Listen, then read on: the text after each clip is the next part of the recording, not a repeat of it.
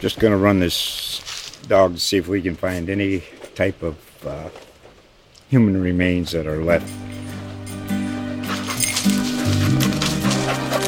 Listen to Where Secrets Go to Die The Disappearance of Derek Hennigan. From the Detroit Free Press, a new podcast set in the woods of Michigan's Upper Peninsula. Available on Apple, Spotify, Freep.com, or wherever you get your podcasts. The fact that him and, and Cobb were chuckling about it in the huddle and then later said that they weren't, even though HBO cameras caught them laughing about it, um, really speaks to the kind of quality person that Aaron Rodgers apparently is. And, you know, his commentary to Jihad Ward, you know, laughing, he was chuckling about that on the sidelines you saw in Hard Knocks and talking about how he doesn't know who he is, doesn't know his name, never heard of him. But I don't know, maybe he forgot last year when Jihad Ward knocked him on his butt twice when the Giants upset the Packers in London. So maybe uh, his his darkness retreats and his bizarre psychedelic drugs aren't helping his brain as much as he thought. Welcome into the show. Ryan O'Leary here, and I'm excited to be, I guess, officially kicking off season four of the Giants Wire podcast, joined as always by my good buddy and Giants guru, Dan Benton of the USA Today Network. Uh, Dan, we have made it to another season of Giants football, my friend. I'm excited. Are you ready? I honestly can't even believe we're here already. It felt it feels like it came so fast.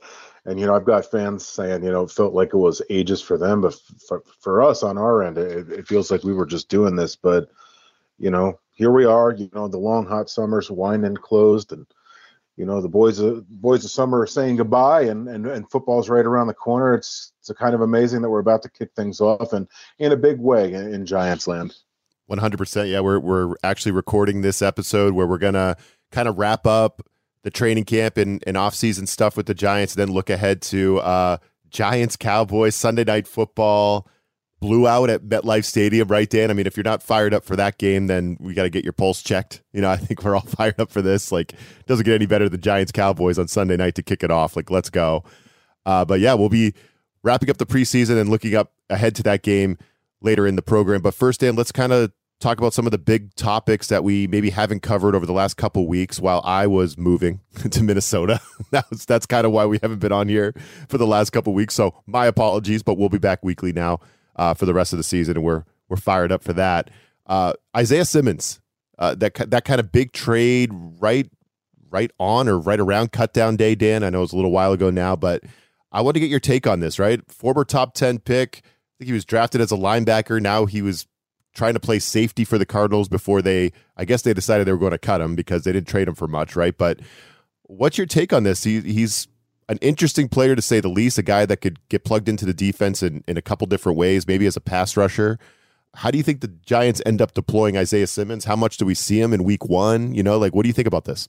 Oh, there's a lot to unpack there, obviously. Um, personally, from my perspective, I think it was an excellent trade by Joe Schoen and the Giants, adding an extremely athletic and talented linebacker, uh, of which the Giants needed, uh, to Wink Martindale's defense. And if anybody's going to figure out how to use Simmons properly, it's going to be Wink Martindale. There's no doubt about that.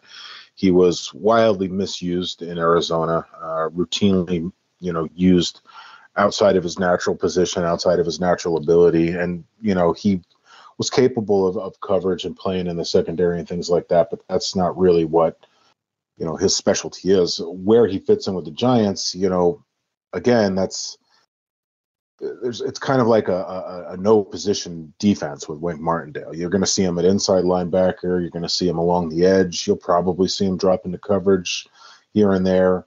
You're, you're going to see him do a little bit of everything, and, and they're going to find ways to get him to the quarterback um, in particular. Um, so yeah, it's you know I think it was a good addition. A lot of people from around the league, whether they be fans or national media or what have you, kind of dismiss it because he underperformed in Arizona, but it, it's not like he's any less of a freak athlete than he was coming out of college. So it's just a matter of finding the right place for him, the right fit for him. And Wink Martindale is an absolute expert at figuring out what to do and how to play players to their strength. And I think you'll see that with Simmons. But how much he plays in week one, it's probably not going to be much. Um, they'll have a few packages for him um, you know, that he feels comfortable with after such a short time with the team. But as the regular season goes on and, and he becomes more familiar with the defensive scheme and, and the, the verbiage and the language of it, um, you'll see his play time increase substantially. But out of the gate, you know, you're not going to see him too much just because he's getting used to the defense. But still, Wink will find what he's most comfortable with early on, and they'll use him right there. So you'll see him on the field, and and hopefully he makes an impact for the Giants early. But I definitely believe as the season goes along, you'll see him used everywhere across the defense. Yeah, it's interesting for sure. You know, what does the addition of Simmons mean for a player like Micah McFadden, Dan? Right, like a a player who had a really good training camp, won the job, right? Like we're going to see him at will linebacker. That's what we've all been expecting. But you know, if Simmons is lining up as inside linebacker himself, and they're using him in different ways, maybe he's taking some snaps from a guy like McFadden or others on the defense, right? Do you do you foresee anything like that? Well, I think the Giants want a deeper rotation. It was one of the major issues they had, particularly on the defensive side of the ball last year, whether it was at, you know, the interior of the defensive line, even at their edge rusher positions, the linebacker positions, safety positions.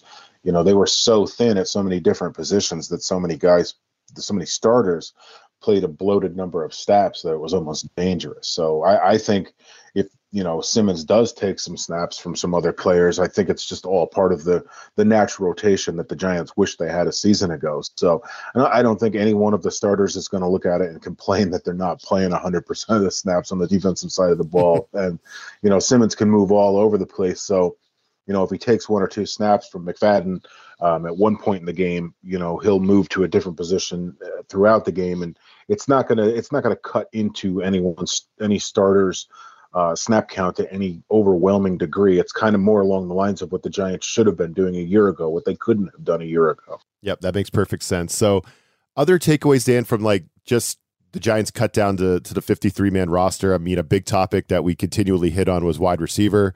The Giants ended up going with six wide receivers, which is, you know, on the higher end across the NFL, but on the lower end based on what we were kind of predicting for the Giants because they had, uh, as we've said, you know, a good problem with a lot of good players at wide receiver. So I, I could get your take on maybe some of the decisions they made there. They also swung a trade with the Bills uh, for Boogie Basham, a pass rusher that the Bills drafted. I think in the, I think he was a day three draft pick, and they trade him to the Giants. Uh, we also taught we we speculated based on what we were hearing from camp that two rookies, Deonte Banks and Tre Hawkins, that would start on the outside at corner. That looks like that is the case going into the game against the Cowboys with Adoree Jackson in the slot. So, you know, I know there's a lot there, but other takeaways from the final 53, maybe starting with the wide receivers and, and some of the other moves the team made. Yeah, I think the Giants would have actually carried an, at least one more wide receiver um, in Bryce Ford Wheaton had he not been injured.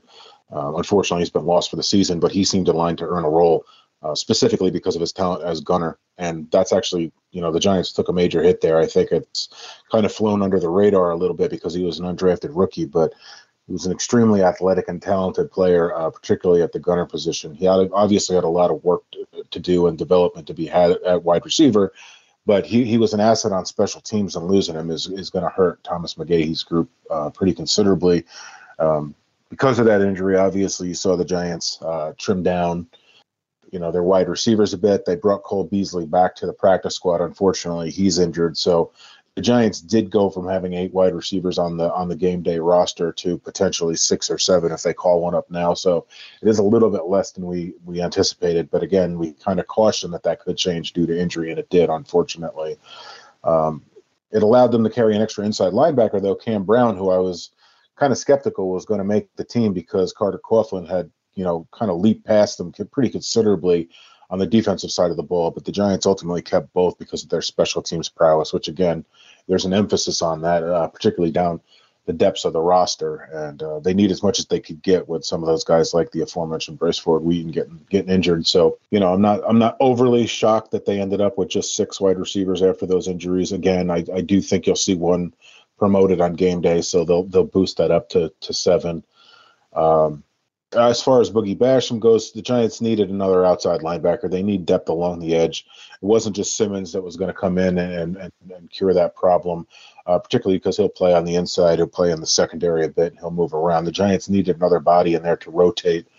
Because uh, again, like I like I mentioned before, and like we saw last year, that was a major issue, pretty much across the board. So he provides added depth. Uh, familiar, Joe Schoen and, and, and Brian Daboll are familiar with him.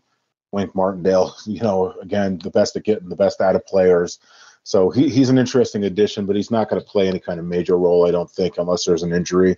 But he'll be a good rotational piece that the Giants can rely on, particularly as he gets more comfortable in the defense. But overall, you know, I think the roster looks pretty good. It certainly looks a lot better than it did a year ago. There were some surprises. I didn't think Gary Brightwell, you know, with his injury and everything like that, was going to make the team. I thought either he'd be, you know, waived or, or possibly placed on IR or something like that. But um, at least you know as of this recording, which comes before Wednesday's practice, it, it looks like he's active on the 53 man roster. It doesn't look like they're gonna they're gonna shelve him for any period of time. I know some people are surprised that Shane Lemieux made the cut, but the Giants, you know, they, they need that depth. He's a versatile guy. He could play inside. He could play outside. He practiced there uh, this offseason, this summer. Um, again, there's there's a lot of promise in him. They just they can't seem to get it out of him. So um, the one issue that they do have that's glaring to me when you look at the 53 man roster is their swing tackle is Matt Peart, who, let's just be honest, he did not have a good summer, played horrific during the preseason. And if knock on wood, Evan Neal or Andrew Thomas are forced to miss any amount of time, that does not inspire a lot of confidence for the Giants. No, I don't think anyone will argue with that, Dan. Yeah, I no. mean, depth at tackle is a little is a is thin, razor thin. Uh, so that would be to say, to say yeah, that would be. I mean, it's it's it's only Matt Peart, right? I mean, that's pretty much the back. He's yeah, backing I mean, up Thomas and Neal. exactly, they've got some yeah. guards that could play there, but you know that is that is not something that the Giants can possibly feel very comfortable with. And you wouldn't when you look up and down their roster, they are significantly deeper than they were a year ago, except at tackle and backup tackle position. That's a that's a major major concern that they've got to deal with right now. Yeah, so no pressure to Andrew Thomas and Evan Neal. You just have guys smashing yeah, into you every play. just don't get injured. Right. Uh, yeah, so Better that is yeah, that's definitely a little bit alarming. And and we mentioned the the rookie starting on the outside. Let's circle back to that later because I think I have some questions about that as it pertains to this game against the Cowboys. And we're going to dig into that game here coming up next. Uh, what another thing that we have to touch on, Dan, real quick before we wrap up kind of our preseason stuff is uh, this uh, the preseason game with the Giants and the Jets which oh, uh, never fails to disappoint. I mean, this is now known as the "I don't know who you are" game, right? So that's that's what this is known as. Uh, but obviously, the exchange was between uh, Jihad Ward and Aaron Rodgers was was kind of funny. Uh, if you if you watch Hard Knocks on HBO, you got you got a good glimpse of of exactly how that went down. But the situation isn't all that funny. It's actually kind of it's kind of ugly, right? With the with the hit Randall Cobb put on uh, Bobby McCain he had a pretty bad concussion there. Rodgers and Cobb were kind of you know laughing about it, I guess, in the huddle. Jihad Ward took exception to that and then made sure he gave Rodgers a little bit of a shot. So, uh, what do you think of that whole exchange and, and, maybe the you know Giants Jets preseason game overall? Well, I know a lot of people feel like that was blown out of proportion and it was really just the same old kind of chit chat, trash talk that you get in every NFL game. And to some degree, that's true, but you know what inspired that like you said was an illegal and filthy filthy hit on bobby mccain uh, that actually randall cobb got fined for pretty significantly by nfl standards. Uh, and yeah I, I, completely understand that rubbing ward the wrong way. He's that kind of guy. He's that kind of general that's going to make sure you know about it that you hear about it that you understand that that's you know not going to be tolerated. So you know the giants and his teammates they undoubtedly got to respect him for that Rodgers took exception because he's King Rodgers in his own mind and he's beyond approach. And and the fact that him and, and Cobb were chuckling about it in the huddle and then later said that they weren't, even though HBO cameras caught them laughing about it, um, really speaks to the kind of quality person that Aaron Rodgers apparently is. And you know his commentary to Jihad Ward, you know, laughing. He was chuckling about that on the sidelines you saw in Hard Knocks, and talking about how he doesn't know who he is, doesn't know his name, never heard of him. But I don't know. Maybe he forgot last year when Jihad Ward knocked him on his butt twice when the Giants upset the Packers in London. So maybe uh, his his darkness retreats and his bizarre psychedelic drugs aren't helping his brain as much as he thought. Yeah, it's hard to trust anyone that showers with like by rubbing clay on their body or whatever Aaron Rodgers is into. But yeah, Jihad Ward had some some interesting comments, uh, to say the least. Afterwards, he always is good for a, a soundbite. Um, I don't have the sound, but I can read um, what he said. He said that was some sucker bleep that Randall Cobb and Aaron Rodgers did, and I'm stamping on that. I ain't hiding from nothing. You could laugh now, cry later. Nice Drake reference right there, Dan. Um, they know what they did, and they were laughing at all that stuff, and I was the only one that was sticking up for McCain. So that's what uh, Jihad Ward said after the game. Uh, fireworks, you don't expect anything less when the Jets and Giants get together. So I, I love Well, the, the hate. Jets- Let's fuel it.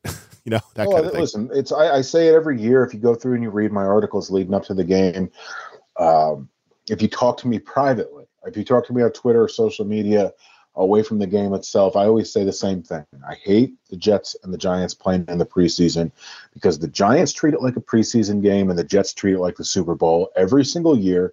It doesn't matter who the general manager is, it doesn't matter who the head coach is, it doesn't matter who the quarterback is. They go into that preseason game with the same intensity every single year, and it's just the most crazy inferiority complex thing that I've ever seen in my life covering the game of football and it never fails. And the Giants always, always, always, and I would challenge anybody to go back and log this. They always suffer more injuries in the preseason game against the Jets than they do against any other team because the Jets put everything they have on the line. And you saw it again this year. They started all their starters. They started Aaron Rodgers for the what for the first time in his career in the preseason, Uh, first time in a long time at the very least. Yeah. And if you actually watch the game, they game planned for a preseason game. Who does that? Who does that? It's the most insecure little brother like mentality that you could possibly have. And then, you know, you got Aaron Rodgers, who's had a cup of coffee in New York and doesn't even know where to eat good pizza yet, talking about how it should be named Jet Life Stadium. Like we've heard this line before. You do you do your research on the team you play for. Rex Ryan and his group, they've already done this before, and we already know how that ends. And quite honestly, if you hear the disdain in my voice, it's because the Jets and their inferiority, inferiority complex really does get under the skin of everyone associated with the Giants because it's relentless. They're like a gnat at a barbecue that just won't go away. And I hope the Giants end up smacking them this season like they've done so many times when the game's counted in the past.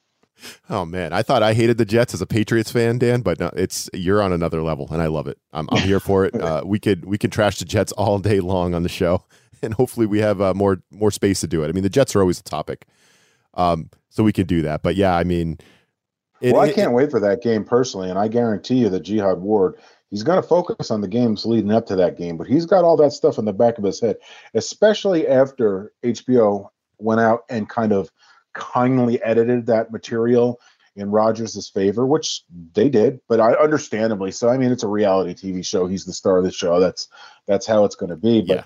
For Rodgers then to come out and lie about what had happened, only for that video to later surface showing that everything Ward said was right.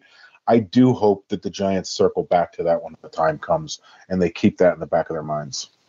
Yep, Uh, it's it's it's good stuff as always, and and you're right. It is very little brother inferiority complex that the Jets put Aaron Rodgers out there when the Giants aren't playing a lot of their starters, right? They didn't And play uh, almost any of them. yeah, They played exactly. three of them for We- like one series. Exactly. I mean, Daniel Jones wasn't out there, uh, so they put Aaron Rodgers out there, and yeah, they wanted him to look good. Uh, that was kind of right. They wanted to put him out there. They wanted him to look good. They wanted him to throw a touchdown pass, all that, uh, and and it does speak to that. So, uh, yeah, again, I'm here for this commentary all day long, Dan. Just give me the Jets hate. We could talk offline about that too. Yeah, Well, just- I, the Jets, the, the Jets and their fans better hope they don't bomb out because Giants Nation is going to unload on them if they do. I'll tell you that right now. All right, we're gonna get to this ball game against the Cowboys. Speaking of hatred, uh, but uh, real quick, we just mentioned DJ. He didn't play in that preseason game. He did restructure his contract, save the Giants uh, over six million in cap space. Uh, does anybody out there care about this, Dan? Is this why? I mean, I know Daniel Jones is the lightning rod, but why would anybody care Mm. that Jones restructured his contract and they prorated whatever into whatever, a signing bonus, whatever? uh, and save the team cap space. Does anybody care negatively about this? Please tell me. I'm sure. I I'm sure they do. I like I, I said, and I'll admit this on air. I don't care. I've already uh, gone into don't read your replies and tweets mode for the regular season because it's just constant nastiness. You know what I did? You know what I started doing, Dan? I just me. stopped tweeting. That's what I did. I know you can't do that because of your your role and your job, but I just stopped tweeting altogether, and that's been glorious. Anything that Daniel Jones, anything that involves Daniel Jones, whether it's negative or positive, elicits just such severe reactions out of people. Uh, you know, it, it's just like almost like an immune response to to everything that's Daniel Jones. And believe it or not, uh, that particular article on him restructuring his contract has been our number one article every single day since it was written. So when you talk about a lightning rod, there is no greater lightning rod than Daniel Jones. And it's just like it's like an it's no offense, Dan. I mean, it's not really a story, right? It's just a restructure. It's just like moving money around. You know, it's like right. us. It's like uh, it's like Joe Schmo moving cash from savings to checking. You know what I mean? Like that's what it is. that's really. If it were any, if it were any other player, it would be it would be treated that way. Yeah. It would be a throwaway article. But it's funny because as it happened and I was writing it, I knew damn well that whether it be good or whether it be bad, that the reaction to that was going to be extreme, and it was. It's uh, per the usual.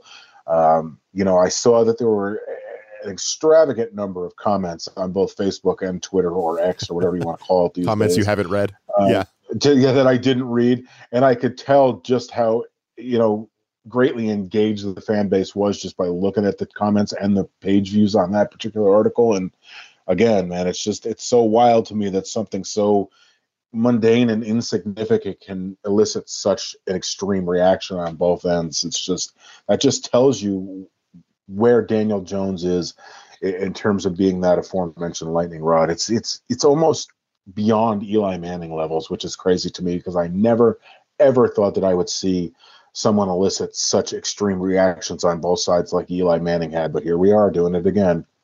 Yep, it's perfect. I love it. And speaking of DJ, um, he's had his struggles, Dan, to say the least, against the Cowboys. Uh, he, mm-hmm. I mean, this is this is a sneaky big game for Daniel Jones, and this, you know, he just had this big, you know, kind of career year last year. We're looking for the next step now. I think uh, game one against the Cowboys, kind of trying to reverse those fortunes. I think he's one and six in his career against the Cowboys. Um, it would be nice to get off on the right foot. We'll start talking about that game, breaking that one down, make predictions. The great Danton is back for another year. Get ready, folks. We're going to talk about that as well. But first, let's get some fantasy advice from thehuddle.com. Welcome to the 2023 NFL season. I'm Cory Bonini of thehuddle.com here to bring you strong plays for week number one. Detroit Lions quarterback Jared Goff at Kansas City.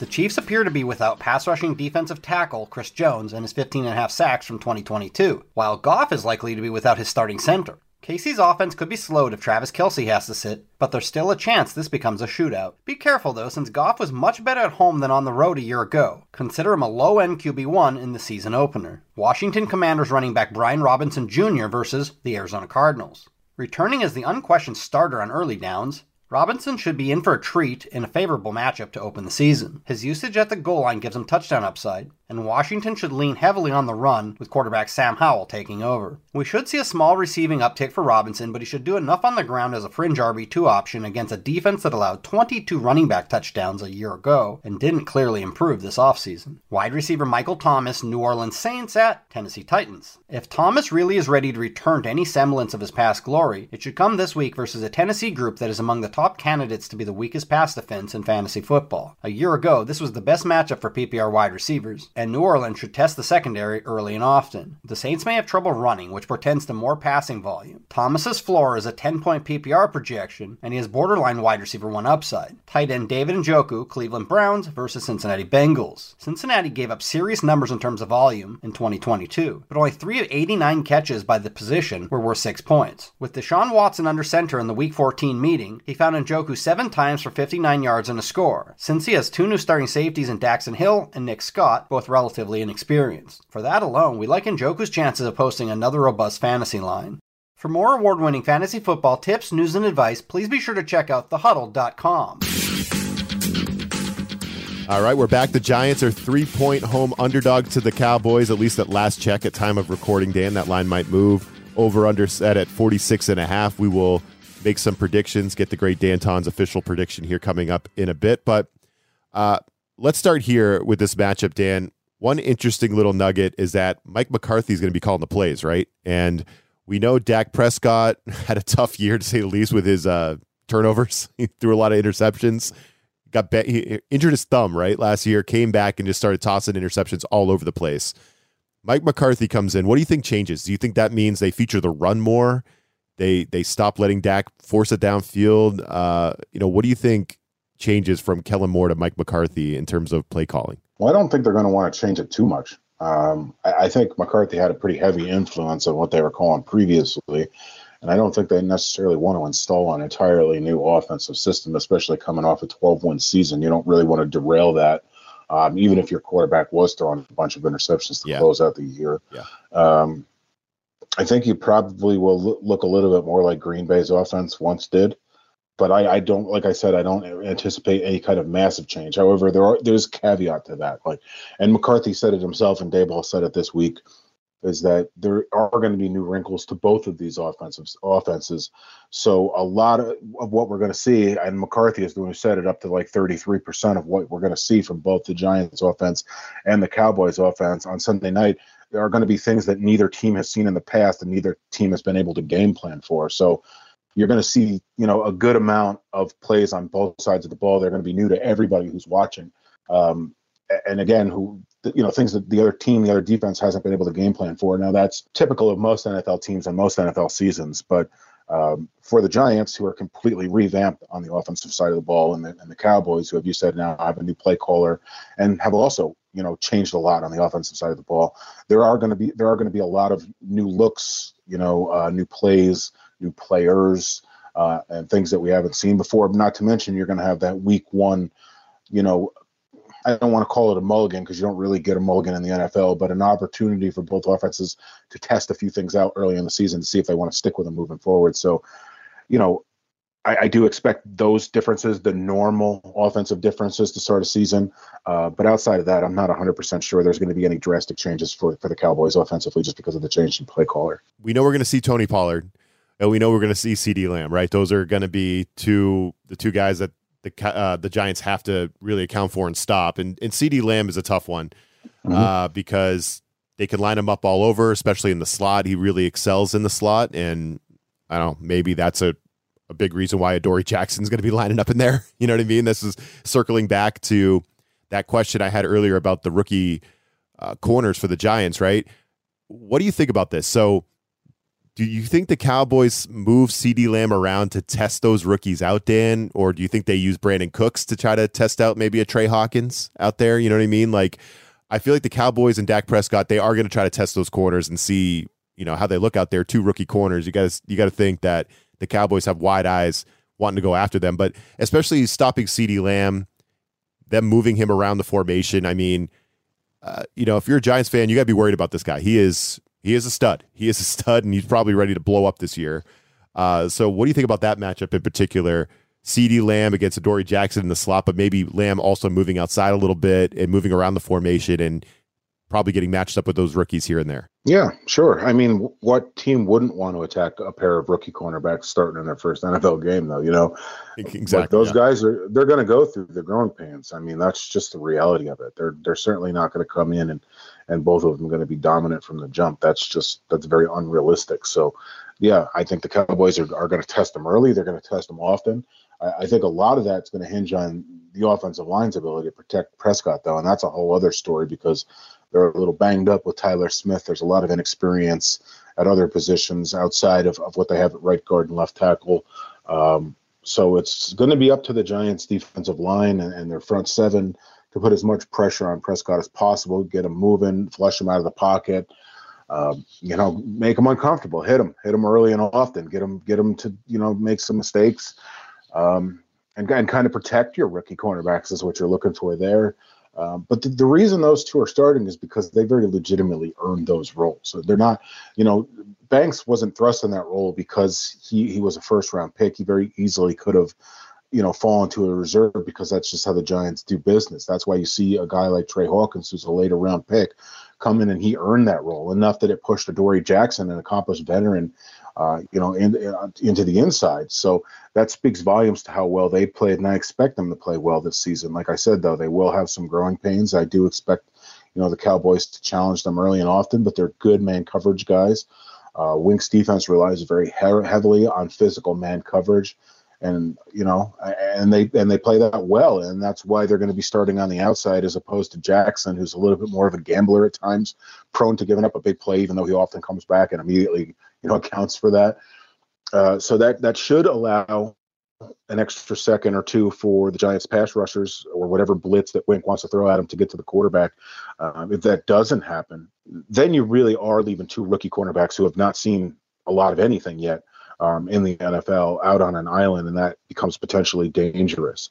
Um, then you kind of rely more heavily on your safeties and again and getting without getting too much into how all the x's and o's break down and everything like that then then you know with the with the safeties dropping back the cowboys can start running the ball a little bit more. Tony pollard has slashed the giants in the past. So you know that that's how it all goes in. That's how everything kind of breaks down when you when you look at this matchup. So really it falls not not necessarily on the Giants rookie cornerbacks, but more on their front seven and, and Wink to be creative with his blitzes to create to create pressure on Prescott and and take some of that pressure off of those rookie cornerbacks. Because if they do get left on an island, again, it's their first NFL experience under the lights on Sunday night with the with the nation watching. That's that's a lot of pressure. There's going to be a lot of things they haven't seen, a lot of things they're going to have to learn and there's going to be those growing pains, and you really don't want them to all come in the same game to open the season. Yeah, I think that's that's a great point. They're going to have to protect those guys as much as they can, and and this is a big test, right? Tony Pollard in the backfield, CeeDee Lamb moving around the formation. You got Brandin Cooks now with Dallas, really good wide receiver two, right? If he's your second guy, that's pretty good. Michael Gallup, number three, pretty good. Uh, not sure about this tight end, Jake Ferguson. is kind of his first time as the guy for them, but uh, yeah, tough offense to stop for sure. Big challenge for the Giants we'll see how it goes. I do agree with you. I think the Giants should be able to get some pressure. Uh, you know, the Cowboys are always good in, in their interior O line with Zack Martin leading that group. He's just one of the best. He's just awesome. But you know, right tackle for Dallas is probably a question mark, right? So there, there's a a chance for the Giants to get after him a little bit. I, I, would suggest the Giants, you know, pull the old Bill Belichick move and, and and put you know the number two cornerback on the number one wide receiver, and then throw a safety over top the other way. But that's sure. not Wink style. He's not going to do that. He's going to blitz. He's going to blitz again. Then he's going to blitz a little bit more. And when you think he's blitzed too much, he's going to blitz some more. So I don't I don't see the Giants playing that kind of style where they they kind of protect those cornerbacks and try and take away one receiver like Bill, Belichick has done pretty much as you can attest to throughout his entire career to success. Uh, but that's just not Wink style. I don't think he's going to do that. Uh, I think he's going to put it in the hands of his rookies out there and and hope that his pass rush you know does their job and helps them out. And you know if it does maybe they pick up a couple interceptions in in their NFL debut because like we said Prescott's kind of prone to throwing those these days. And and when you talk about you know pure athleticism actually the Giants as a unit have one of the best relative athletic score grades um, in the entire NFL from top to bottom of their defense. They're extremely extremely athletic um, almost uncanny compared to where this team has been over the last decade. So um, you know the talent is certainly there, the athleticism, the speed is certainly there. That's something the Giants work heavily on this this off season too. So, um, yeah, uh, it's time for Kayvon to you know come out and really show the league and the world what he's capable of. You know he's he's got to live up to to those expectations, and you know you got Azeez back who's healthy. He's an opportunity to get in there and and get things done. He's always very disruptive as a pass rusher, so you know kind of does set up well for the Giants um, on the defensive side of the ball. On the offensive side of the ball, obviously, that's a little bit more of a question mark, despite their their improvements. Yeah, for sure. The Giants have struggled against Dallas's defense. Right? There's no there's no getting around that. DJ has struggled a little bit in his career against his team. Uh, uh, you know, what, what, the Giants are. I, I read this on Giants Wire. Right, since the Giants won the Super Bowl in 2012, they're well, they're five and 18 against the Eagles and five and 17 against the Cowboys. So those two teams have been uh, just a thorn in the paw, and it'd be nice to flip that around. Uh, but the Cowboys have won four meetings in a row, 11 of the last 12. It'd be nice for the Giants to beat the Cowboys for a change, right, Dan? Uh, but, you know, a big reason why the team has struggled against the Cowboys because the Cowboys are good on defense and they have Micah Parsons yeah. now, who's a pain in the ass. to, and I mean that in the most respectful way possible for, for Micah. He's just a, an excellent player and he's all over the place and he's a guy you have to account for. And, and how do you think the Giants can stack up against uh, the Cowboys pressure, right? Because that's kind of how they win games. They're our team that's going to constantly be around you, around the quarterback, pressuring the quarterback. And I feel really good about the Giants at left tackle, and I'm hoping that Evan Neal holds up at the on the right side. But the guard position, I think, is still a little bit of a question mark for the Giants. Dan, right? I mean, you got uh, Ben Bredeson and and Josh Ezeudu probably rotating uh, at left guard a little bit, right? It's kind of still in flux. It's not completely set, right? I think we're going to see a little bit of some interchangeable parts there, especially on the interior. We have a rookie center. So is, does that worry you at all? The Giants O line versus that Cowboys patented pressure that they they're kind of known for and have given the Giants fits with in the past. I, I think it's something you got to be concerned with until it's something you don't have to be concerned with. Until the Giants are actually able to slow down this pass rush and keep Daniel Jones on his feet, which they haven't been able to do against the Cowboys, it's got it has to be a concern. I think that if you're not concerned with that, whether you're someone with the Giants, whether you're in the media, whether you're a fan, you're just being dishonest. Uh, DeMarcus Lawrence, don't forget about him. He's been the Giants, you know, wrecker for you know the entirety of his career. Yep. They got good inside guys. Micah Parsons, obviously a game wrecker in every possible way you can think of. Um, so yeah, it's it is going to be a challenge for the Giants um, and their offensive line. They're going to have to step up. I'm like you said, I'm not necessarily worried about Andrew Thomas. It's not a concern I have. Um, Evan Neal needs to step up his game. He's got to play better against Dallas on Sunday than he played against them in his rookie season. They dominated him to the point where it was almost an embarrassment. Um, on the inside, you know, rookie John Michael Schmitz, he's certainly got his hands full with someone like Johnathan Hankins, who's a former giant, massive human being. Beast. So, you know, welcome to the NFL, my friend. Like, as far as the guards, like Ben Bredeson is reliable. I hate the idea of a rotation. I, I hate the idea of a rotation, particularly along the offensive line. I think that's one of the few things that I don't agree with the Giants, and I hope that they kind of abandon that approach. So you think he should just you think he should just be the guy? he should be the guy. He's he's he's the most reliable guard that they have on the team right now. He, was, I think, I, and then you know maybe fact check me if you want to, uh, whoever's listening. Uh, but I, I think Ben Bredeson, outside of Andrew Thomas, was the highest graded offensive lineman for the Giants last year, and he played a multitude of spots. Um, you know, again, he's he's a savvy veteran. He knows what he's doing. He knows the offensive system. It's his second season in it. He communicates well. Uh, I, I don't think there's any reason to risk that, especially against a team like the Cowboys. If you want to rotate against teams that aren't as stout defensively, and particularly along the front seven, then you know I guess have at it. But I always believe that continuity is the most important thing along the offensive line, and and shuffling guys in and out and having them go from hot to cold to hot to cold in between the drives in the series and and, and you know the quarters is just it's never really a positive thing. I, I can't think of an instance where it was a good idea. You know, everybody hated it when Joe Judge did it, but now all of a sudden it's like Brian Daboll's doing it, so it's genius. It's it's not. I don't think it is. Listen, I'm not a head coach. Obviously, Brian Daboll gets paid to make those decisions, but I don't believe it's a good decision. I don't want to see the Giants do it, especially against a team like the Cowboys or the Eagles or any of the teams like that. So hopefully Bredeson just stays locked in at left guard. Everybody stays healthy, and and we just see where the chips fall from there. All right. So in terms of let's get to the prediction. It's time for you to put on the the great Danton hat once again, Dan. You got a lot of pressure on yourself to keep up your track record. Uh, you know, I think in terms of this game, uh, I'm excited to get your your take on it in terms of a prediction. The Giants, like I said, three point dogs. Let's stay at that number. I think the number stays at three, you can kind of you can kind of feel the Giants a little bit there, right? Three point dogs at home. If the Cowboys win by a field goal, it's a push, right? So I think if the line stays at three, it's a little bit easier to pick the Giants. If the if the line goes, you know, higher, if the Giants are dogs by like three and a half or four, I think it even gets more uh, appealing. Under three, I start to get a little worried though because I just think I think the Cowboys still have the better roster. I do think like they did Cowboys things, right? Like they went after names. Jerry Jones went after names like Brandin Cooks, Stephon Gilmore. Like he he filled out his roster with names. How much does Gilmore have still in the tank? I still think he's got something. Definitely not, you know, when he was dominating and winning defensive player of the year for the Patriots years Right. ago, but I think he probably still has a little bit in the tank. It's not the same guy, but so how I mean, did the Cowboys just go out and get big names and and hope that that works for them? I don't know. I, I kind of like Brandin Cooks.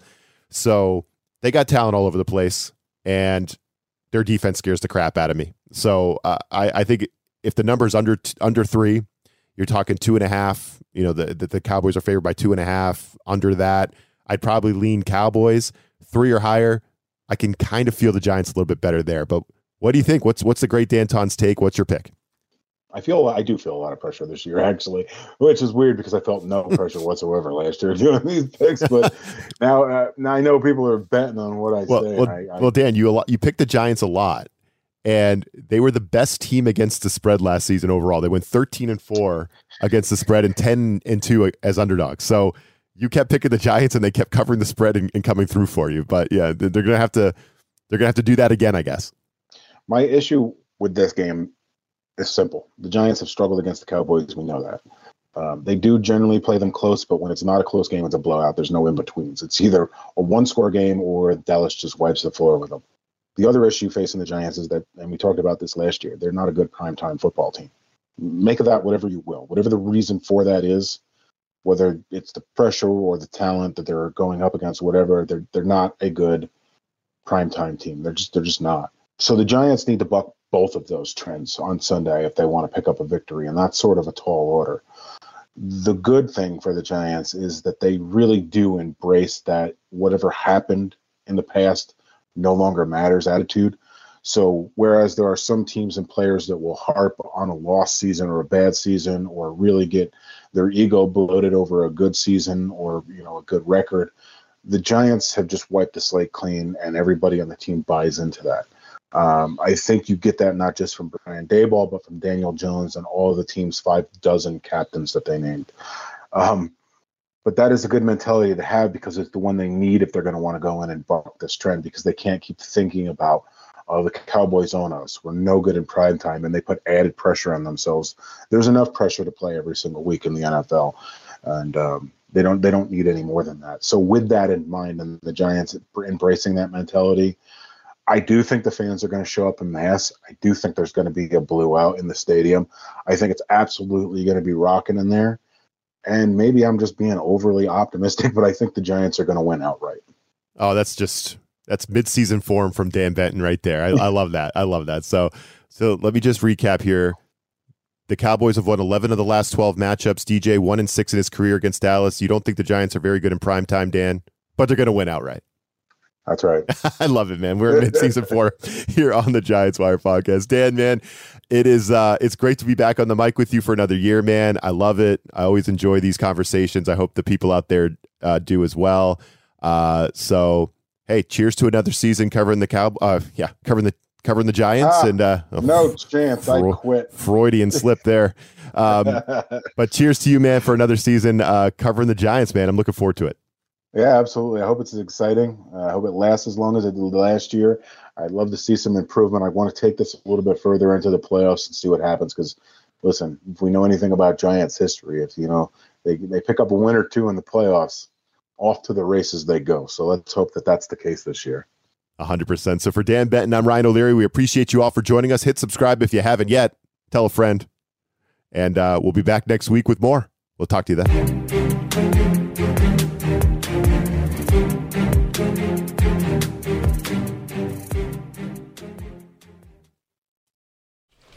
Just going to run this dog to see if we can find any type of uh, human remains that are left. Listen to Where Secrets Go to Die The Disappearance of Derek Hennigan.